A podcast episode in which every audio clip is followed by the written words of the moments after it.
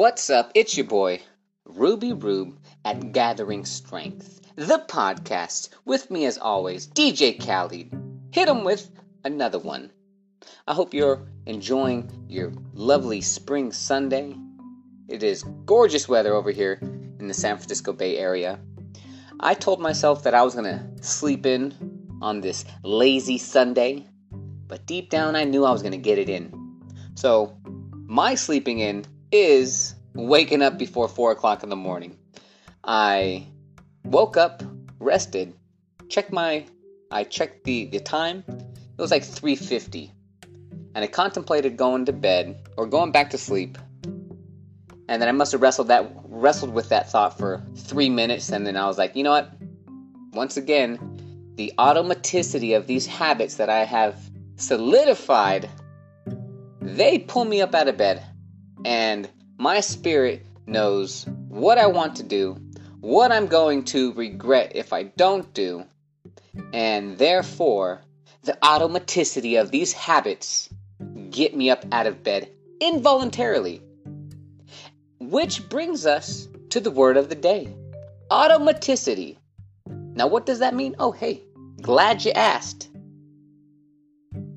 The definition of automaticity is the quality or fact of being performed involuntarily or unconsciously as a reflex, innate process, or a ingrained habit. For example, the fact that when I wake up, I brush my teeth and I don't even think about it. I just wake up, grab my toothbrush, squeeze some toothpaste on it, and I go through the motions of brushing my teeth. I have that routine perfected because I have spent many years going through that routine, going through that habit. My muscle memory is down. I could do it blindfolded. However, my four year old daughter, she is just learning that new skill. So she is at the stage where she wants to do everything on her own. She wants to put the toothpaste onto the toothbrush, and because she's uncoordinated, she will put on way too much toothpaste and it'll half of it won't even be on the, the damn bristles. And then she wants to brush her own teeth, which is fine because we want to foster these habits. And she has to consciously think about the maneuvering and manipulating of that brush, you know, going back and forth, side to side, up and down. It is a much more arduous and meticulous process. It takes much more brain power for her to learn that new skill. Another habit that is could be a example of automaticity is walking. You know, we, we take the routine of walking, the patterns, the muscle memory, the muscle coordination. We don't have to think, hey, I'm going to lift up my foot put it forward and catch myself. All right, cool. Now I'm in a stagger sense. Now I'm going to pick up my other leg and I'm going to move that forward and I'm going to catch myself so I don't fall. And now I'm just going to do that quicker and quicker. Nope. We don't need to do that because our brain has created a neural pathway which which was given to us by learning and developing and creating those muscle those muscle patterns, that muscle recognition. So we have arrived at a place where walking is automatic, automaticity. For a lot of us, riding a bike is automatic. You can learn how to ride a bike in your childhood and not go on a bike for years and years and years.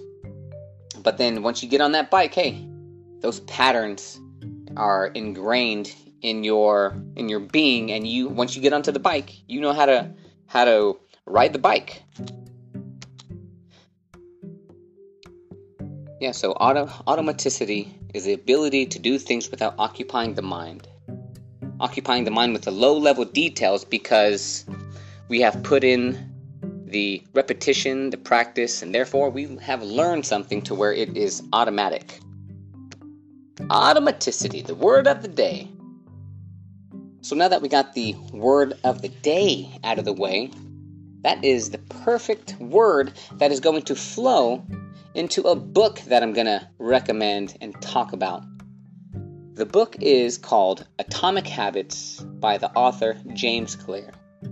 And this book made me realize how one, how the brain works, two, how habits stick, three, it reaffirmed that the mindset and philosophy that I had as it pertained to trying to do something every single day to better myself.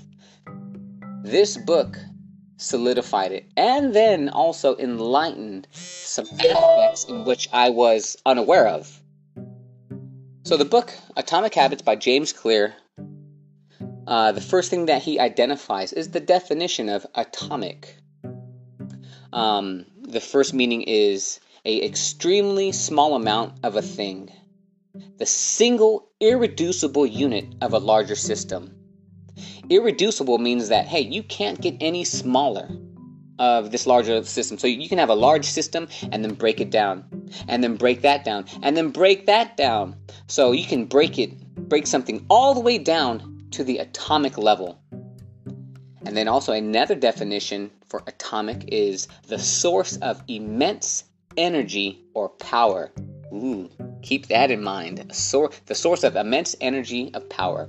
The definition of habit Hey, it looks like we're getting multiple words of the days again. Hey, once again, when we increase our vocabulary and start to understand the truest definition of these words, then that's how we gain a, a firmer grasp on life. Knowledge is power, words have power, so let's learn these words so we can empower ourselves.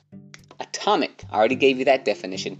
Habit, the definition is a routine or practice performed regularly, an automatic response to a specific situation.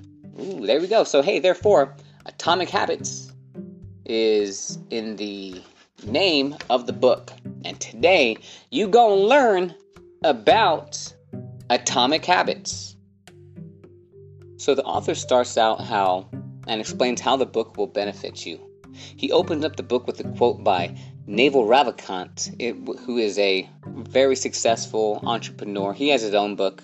I'll be covering that book in a future episode. Lots of wisdom in that one. So, the entre- entrepreneur and investor Naval Ravikant said, "To write a great book, you must first become the book." Ooh, that's a that's a good one. I originally learned about the ideas mentioned here because I had to live them. I had to rely on small habits to rebound from my injury, to get stronger in the gym, to, to perform at a high level on the field, to become a writer, to build to build a successful business, to simply to develop into a responsible adult. Small habits help me fulfill my potential, and since you picked up this book, I'm guessing you'd like to f- fulfill yours as well. You know what? Hey, he's right. I want to fulfill mine as well. And I have read this book. I've been able to implement some of the advice, the tips. And because your boy Ruby Rube wants you to fulfill your greatest works, this is why I'm sharing it with you because I know a lot of people are unaware of their own atomic habits. So, Atomic Habits, that's the name of the book, but every single person has their own series of atomic habits. Now, the information that is contained in this book, uh, James Clear, the author, he writes What I offer you is a synthesis of the best ideas smart people figured out a long time ago, as well as the most compelling discoveries scientists have recently made. So, this book, it is not just his opinion on what works. It's based by science, and he's building on top of what some of the smartest and brightest people who have come before him what they discovered. So he has compiled all of the greatest work from the brightest minds of the past and what the breakthrough scientists are discovering as of recently. And he has it all packaged nicely in this book for you. And that is one of the benefits of reading. If you were to to set out on this journey yourself and go sort through all of the psychological papers, all of the human characteristics, go go and do all of this work on your own, how long would that take you? we don't have time to do all this work. You know, um, this is why we read these books because this James Clear guy, he already did the heavy lifting for you, for me, and all we have to do is spend some time to read this book, and now we can up our game into whatever we are trying to accomplish. So, right on, James Clear. Thanks. Thanks, pal. And to reflect on a quote from Isaac Newton, if I have if I'm able to see further, it's only because of the shoulders of the giants that I stand on. You know what? We get to stand on the shoulders of James Clear, which who he is standing on the shoulders of all of the other brilliant people who came before him. So hey, let, let's go ahead and get on my shoulders because I'm gonna lift you up a little bit so you can see a little bit further. James Clear goes on to write The backbone of this book is my four step model of habits. Ooh, pay attention to this part. The four step model is cue, craving, response, and reward. And the four laws of behavior change that evolve out of these steps. So, once again, the four steps are cue, craving, response, and reward. And we'll, we will get into a little bit more depth about those, uh, those behavior models. And everything evolves out of, out of that cue, craving, response, and reward. There's an interesting aspect that James Clear goes on to write, and he says, Human behavior is always changing, situation to situation, moment to moment, second to second. But, but this book is about what doesn't change.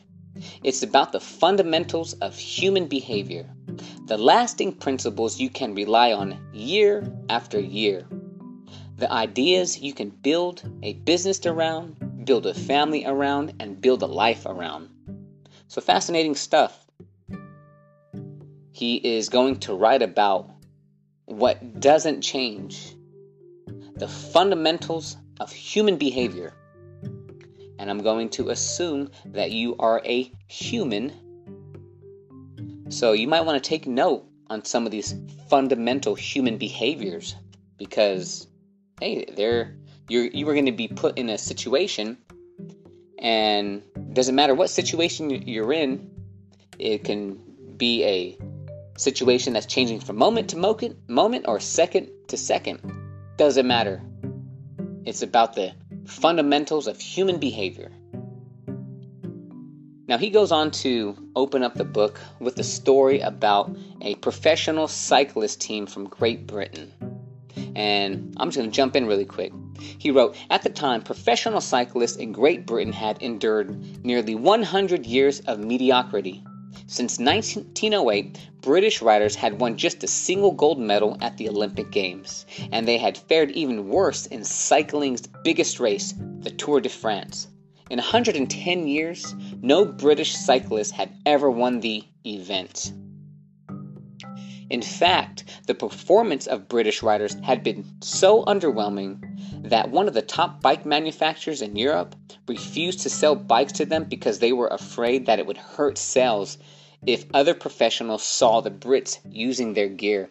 In other words, they sucked very badly. So, what did they do?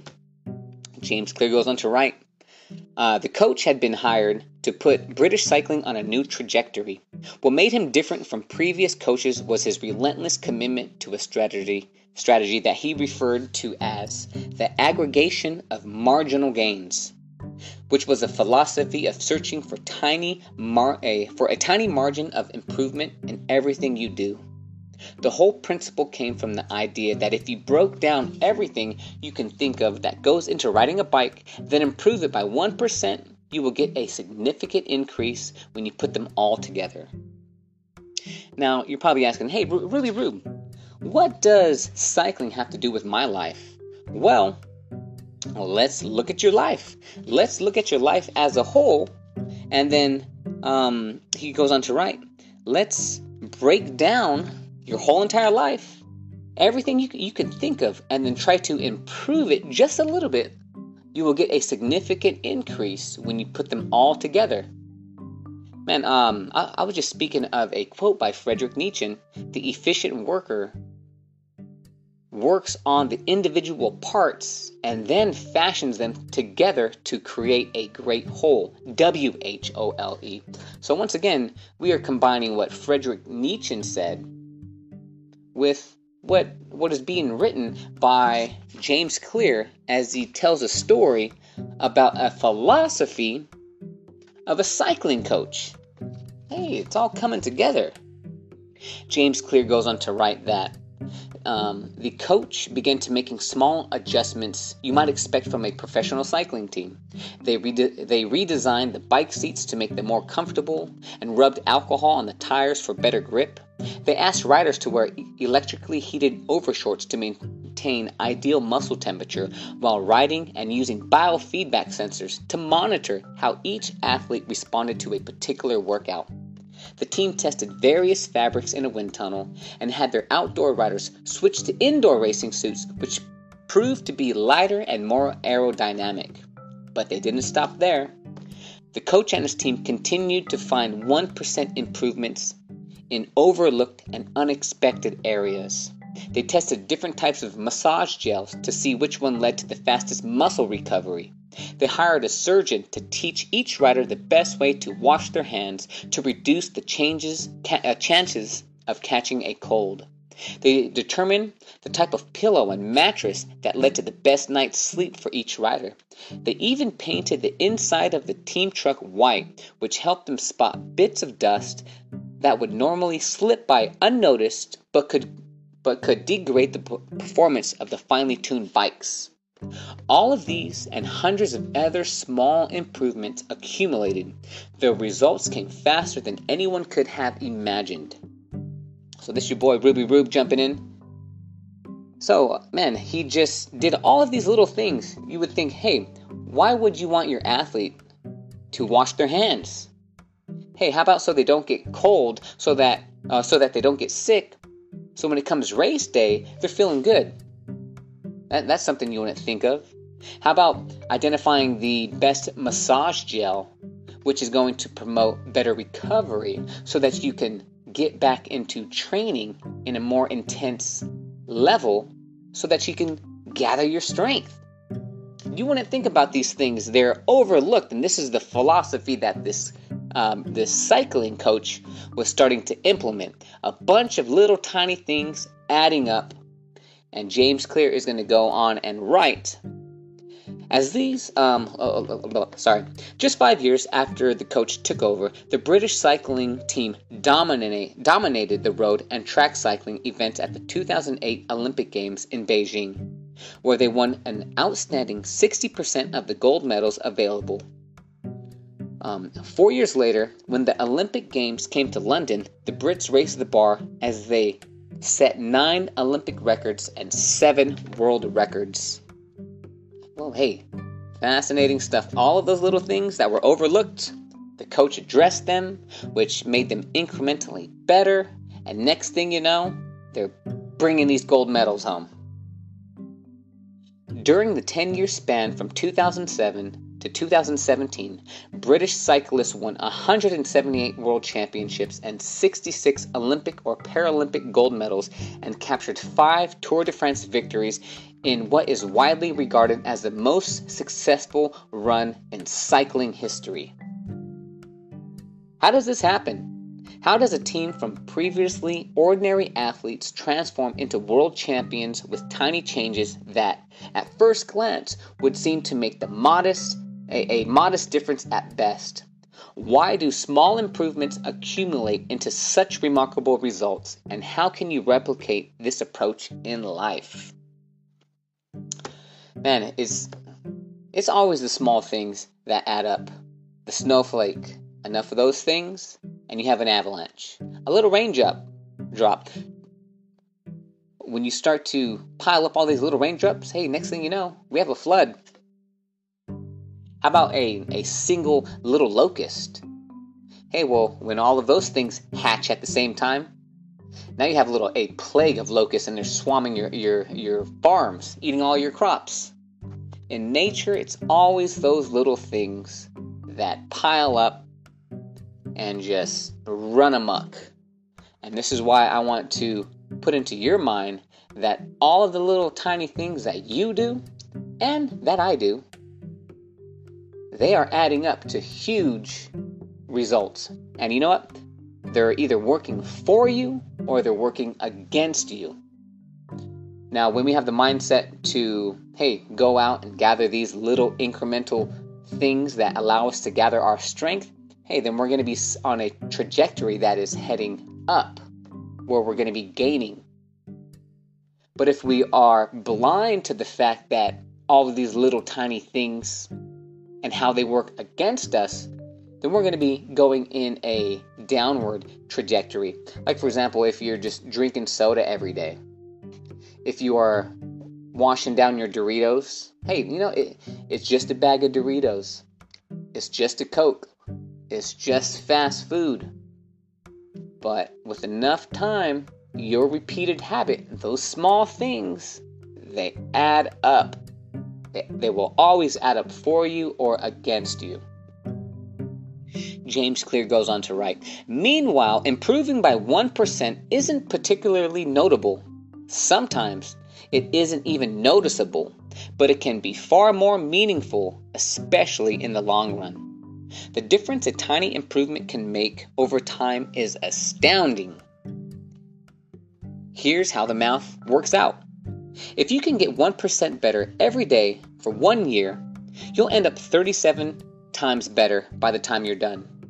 Conversely, if you get 1% worse each day, each day for one year, you will decline nearly down to zero. What starts as a small win or a minor setback accumulates into something much more.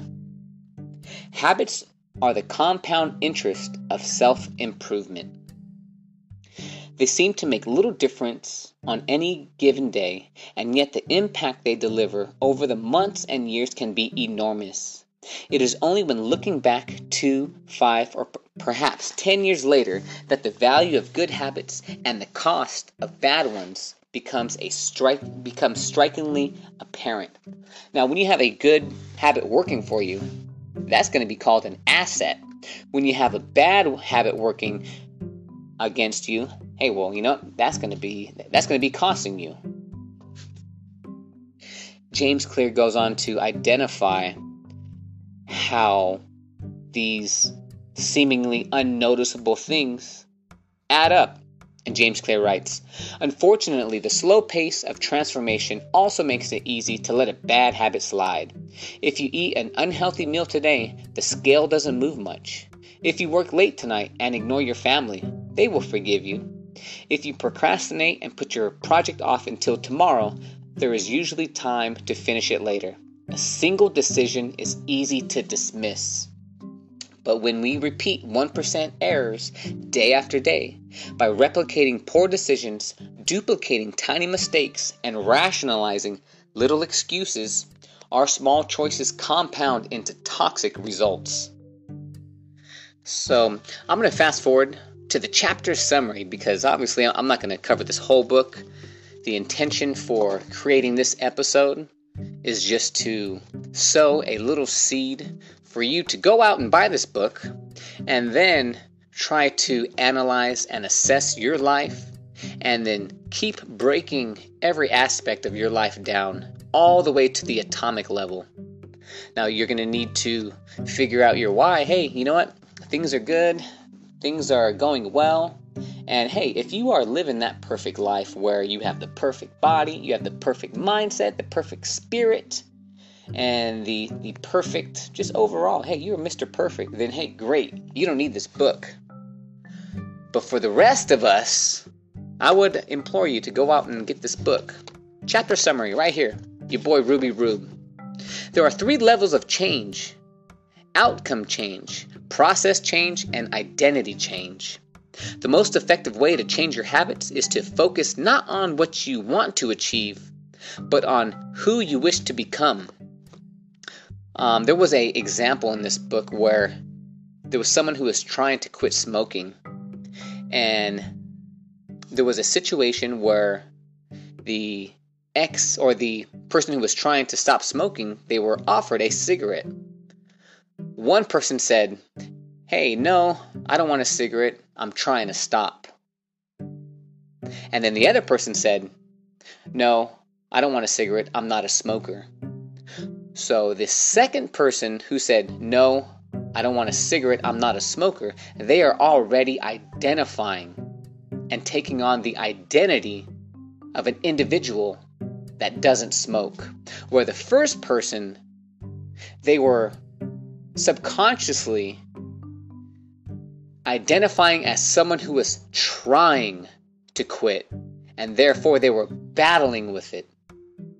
And that battle, they subconsciously spoke into existence that, hey, no, I'm trying to quit. So that little that little nuance of changing your vocabulary and identifying as the person who you want to become, that's a little nugget right there. So, hey, your boy Ruby Rube wants you to identify with who you want to become and then speak, talk, act, eat, and bang like that person. Your identity, so James Clear goes on to write, your identity emerges out of your habits. Every action is a vote for the type of person you wish to become. And he uses the word vote. Let's say you're trying to be a healthy person and you do an exercise. Hey, you cast one vote that you are going to stick and become this person, this healthy person. If you um, go out and if you want to be healthy and you eat a eat a large sum of ice cream, hey, you know what? You're casting a vote in the wrong direction. So everything you do is going to be casting a vote for the type of person you wish to become. James Clear goes on to write Becoming the best version of yourself requires you to continuously edit your beliefs and to upgrade and expand your identity. Now, how do we upgrade and expand our identity? Is by reading books, listening to podcasts, listening to audiobooks. Our thoughts and our mind is the thoughts and mind that we earned. Now, in order for us to learn some new things, we're going to have to get rid of some garbage that we have already learned, and we're going to need to change out our information that we currently think of, those thoughts that swirl around our mind that make us who we are. Hey, um, maybe we, we need to upgrade on that. James Clear writes one more paragraph he uh, in this chapter summary. The real reason habits matter is not because they can get you better results, although they can do that, but because they can change your beliefs about yourself.